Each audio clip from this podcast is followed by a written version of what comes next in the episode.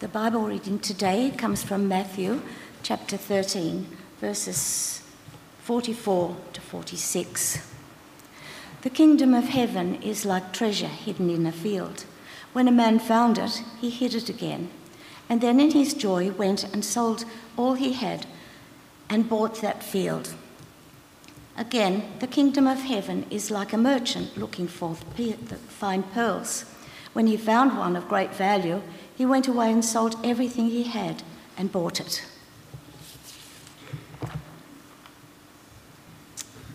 Well, good day, everyone. Again, my name's Matt. So great to be with you today. Can I encourage you to have your Bible open, because we're going to read back through Matthew chapter 13, verses 44 to 46. We're going to think about what Jesus is saying in these two parables here, and then we're going to think about how we can apply it to our lives. Before we begin, let's pray and ask God for his help. Heavenly Father, we thank you that we can come together today. We thank you for your word in Matthew 13. I pray that you'll be with us today. Help us to have eyes to see and hearts to hear about the amazing treasure you've given us in the kingdom of God. I pray for this in Jesus' name. Amen. Well, the date was January 2009. I was 17 years old at the time, and I'd just finished the HSC. And I got a summer job working in my father's printing factory. Now, I don't know if there's anyone here who's ever worked in a factory before, but it's hard work, let alone being the boss's son. And I was working longer hours than I ever have before, clocking in at 6:30 a.m. and clocking off at 4 p.m. And the working conditions in a factory, it was harder than I've ever experienced before. During the day, it got incredibly hot in the factory. I was consistently thirsty. I was hungry. My body was sore. I was working harder than I've ever worked before in my life. And friends, it was all with one goal in mind. To earn enough money to buy a road bike. Now, I confess, if there's any cyclists here, they might be able to be in agreement with me here. But as a 17-year-old, I was dreaming about this particular road bike. It was a Trek bicycle. It was shiny red. It was light carbon fibre. It had the latest Shimano gearing. It just looked fast. You see, for me, to own that bike, it meant the world. And do you know what? When I finally bought it, it made all the pain worth it. It made all the work worth it. It made all the sweat, the time, and energy worth it. And I did it all with joy, because for me, that bike was so valuable. For me, to get my hands on this shiny Trek road bike, for me, it was treasure worth seeking. Well, in today's passage, in Matthew chapter 13, verses 44 to 46, we're going to be reminded of a much better treasure worth seeking. A treasure that won't spoil or fade away. A treasure that is eternally significant.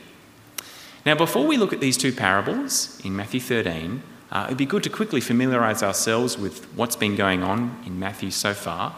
And in the previous verses in Matthew 13, Jesus has been speaking to the crowds and his disciples about the kingdom of heaven. Now, what does Jesus mean by the kingdom of heaven? Well, when Jesus spoke about the kingdom of heaven, he was referring to God's final reign over a perfected and renewed creation, in which his people would live with him in safety and blessing forever. Now, in the previous verses in Matthew 13, Jesus has told his disciples 4 different parables about what the kingdom of heaven would be like. You might remember them. There was the parable of the sower, the parable of the weeds, the mustard seed, and the yeast. And now in Matthew 13, in verses 44 to 46, Jesus tells his disciples another parable about what the kingdom of heaven is like. So what does Jesus say the kingdom of heaven is like? Well, in verse 44, Jesus says the kingdom of heaven is like treasure. It's been hidden in a field. Now, back in those days, they didn't have a lot of banks to keep their money. And so they used to do things like hide it in fields. Have a look with me. Matthew chapter 13, verse 44. Matthew chapter 13, verse 44. The kingdom of heaven is like treasure hidden in a field. Now in this story, something must have happened to the owner. And so the treasure's just left lying there. And one day, a bloke happens to be in that field and he finds this treasure. And so what he does, he hides the treasure and happily sells everything he has just so he can buy this field, just so he can get his hands on this amazing treasure. Continuing in verse 44, when a man found it, he hid it again, and then in his joy went and sold all he had and bought that field. Now, a couple of things to notice as we look at this parable. First, the bloke has to sell everything he has to get this field. All his stuff, you know, his house, his car, his phone, his TV, even the clothes off his back. It all has to go. He has to sell everything he has to get this field. And second thing to notice is he sells everything with joy. He's stoked to give it up. He sees all his stuff disappearing and he can't be happier. And why? Because he knows that the treasure in this field is so much more valuable than anything he's got in this world. So what is Jesus saying in this parable? What's the point he's making?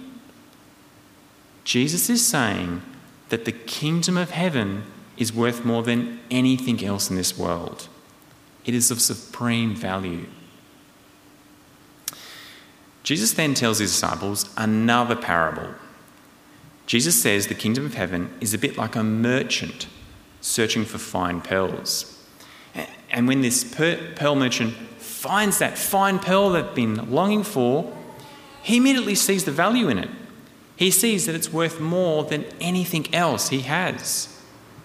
So like the bloke in the first parable, this guy goes away, he sells everything he has just so he can buy that fine pearl, just so he can get his hands on this amazing treasure. Matthew 13, verses 45 to 46. Again, the kingdom of heaven is like a merchant looking for fine pearls. When he found one of great value, he went away and sold everything he had and bought it. Friends, can you picture the scene? This guy has had the garage sale. He sold everything he owns, even the garage itself and the house attached to it, until everything's gone, until he's finally sitting on the side of the road, just with a pearl in his hand and the big grin on his face. Again, what's the point Jesus is making in this parable? It's the same in the last, isn't it? Jesus is saying that the kingdom of heaven is worth more than anything else in this world. It is of supreme value. The kingdom of heaven is treasure worth seeking. All right, well that's as far as we're going today in these two parables. Can you see what these two parables teach us? Both the parable of the hidden treasure and the parable of the hidden pearl illustrate the wholehearted response we should have towards the kingdom of heaven. And the kingdom of heaven is worth more than anything else in this world. It is of supreme value. So let's think about how we can apply these two parables to our lives. Let's think about how we can actually apply this. I've got three application points for us to think about as we apply this to our lives. Number one, the kingdom of heaven is extremely valuable. Number two, are you seeing the value of the kingdom of heaven? And number three, if you've seen and understood its value, what are you doing about it? All right, so number one, kingdom of heaven is extremely valuable. Number two, are you seeing the value in the kingdom of heaven? And number three, if you've seen and understood its value, what are you doing about it? All right, application point number one, the kingdom of heaven is extremely valuable. Friends, the kingdom of heaven, it is extremely valuable. That's what Jesus is saying here in these parables. And it will be, won't it? Not just for people 2,000 years ago, but for us as Christians. In this kingdom of heaven, those who believe and put their trust as Jesus as their saviour will live with God forever, living a life free of pain, free from the insecurities of this world, free from sin and sadness, living a life where you'll be able to have real relationship with the creator of this universe. Friends, the kingdom of heaven, it's going to be amazing. It's going to be a place of excellence and unmatched beauty. It's going to be better than anything else on this earth. And nothing can take away from us. It will be forever. And that leads us to application number 2. Are you seeing the value of the kingdom of heaven? Friend, let me ask you a question.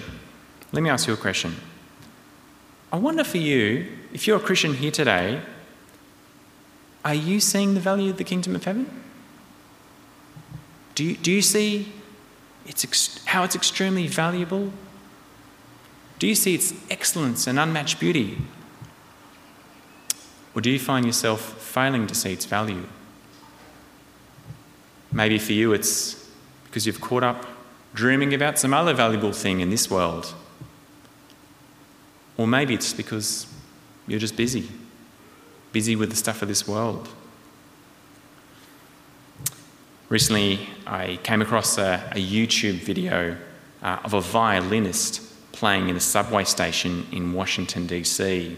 Maybe you might have seen this same video. But the violinist playing in this downtown subway, he wasn't just anyone. He was one of the best concert violinists in the world, a guy by the name of Joshua Bell, who just 3 days before this subway event, filled the Boston Stately Symphony Hall, where just a good ticket was going for $100. And for 45 minutes, this violinist, Joshua Bell, played for free on a violin worth $3.5 million in this downtown subway. But the thing was, no one took a blink at him. No one recognised him. Over 1,000 people walked by as they were going about their lives. Only 7 people stopped to listen to him play, and only 1 lady vaguely recognised him. I wonder if you, friend, are you truly seeing the value of the kingdom of heaven? Are you seeing how valuable it is? Or are you too busy, like those people in the downtown subway who didn't recognise how valuable it was to have someone of the calibre of Joshua Bell playing for free? Are you instead walking by? I recently also read a conversation. Now I'm on holidays, I get to read a little bit more than what we get sent at Bible College. But I recently read a conversation that the famous missionary to China, Hudson Taylor, had with a Chinese man in the 1800s. And this Chinese man asked Taylor how long the people from England had known about the gospel. And Taylor was ashamed to admit and vaguely replied it had been several hundred years. And this young man replied in astonishment, and I quote, "What? Several hundred years? Is it possible that you've known about Jesus so long and only now have come to tell us? My father sought that truth for more than 20 years, he continued sadly, and died without finding it. Oh, why did you not come sooner?" As I read that, I was struck. Now this man's father had been searching about the truth for eternal life for more than 20 years, but he never got to hear it. He never got to hear about the hope that we have in Jesus. And yet, I've known about it all my life. Friend, do you realise how lucky we are that we've heard this life-changing news? Do you realise how lucky we are? Friend, let me encourage you, let me challenge you. Don't let yourself get busy with the things of this world, that you forget about the great value that in Jesus we have access to the kingdom of heaven. Don't let yourself get distracted by the shining material things of this world. Instead, let me encourage you to take time out, stop, listen, pray, read God's word, and appreciate that in Jesus we have access to the kingdom of heaven. And that brings us to our final application point. Friend, if you've seen and understood its value, what are you doing about it? Now, if you're here today and you haven't yet accepted Jesus as your saviour yet, let me tell you the good news is that it's not too late. If you want to enter the kingdom of heaven, it is possible through Jesus. It doesn't matter who you are, doesn't matter what you've done, Jesus has done everything it takes to give you a place in the kingdom of heaven. And it's why he died on the cross and rose again. He did it to prepare a place for anyone who trusts in him, a place in the kingdom of heaven. And so, friend, if you're here today and you haven't yet accepted Jesus, let me encourage you to think further about it. Let me encourage you to put your trust in Jesus and receive that precious pearl that's in the kingdom of heaven. However, friend, if you're here today and you are a Christian, let me ask you this question. What are you willing to give up for the kingdom of heaven? What are you willing to give up? Yes, it's free to put your faith in Jesus. And yes, the kingdom of heaven is a free gift to us, won to us by the death, resurrection and ascension of Jesus. But having Jesus as your king can be costly, can't it? It can be costly.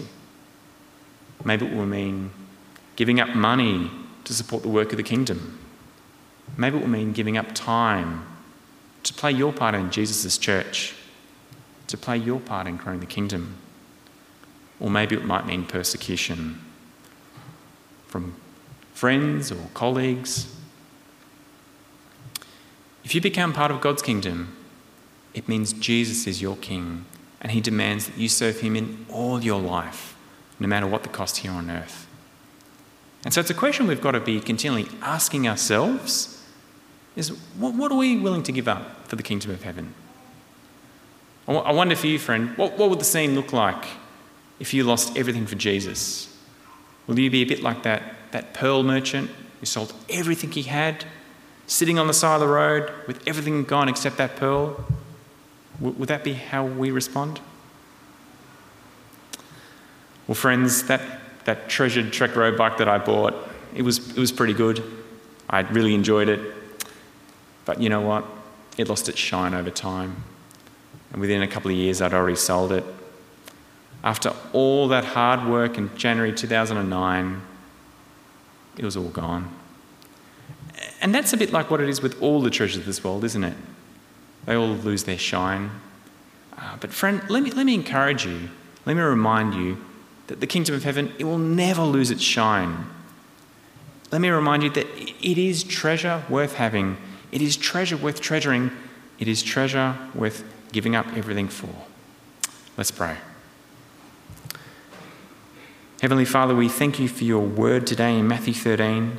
And we thank you for the reminder that in these parables of the great treasure that we have in the kingdom of heaven. I pray for each person here today that you'll continue to open their eyes and open their hearts to see how valuable the kingdom of heaven is. And I pray that you'll help us to respond rightly to this passage. Thank you that because of the work of Jesus, that we have access to the kingdom of heaven.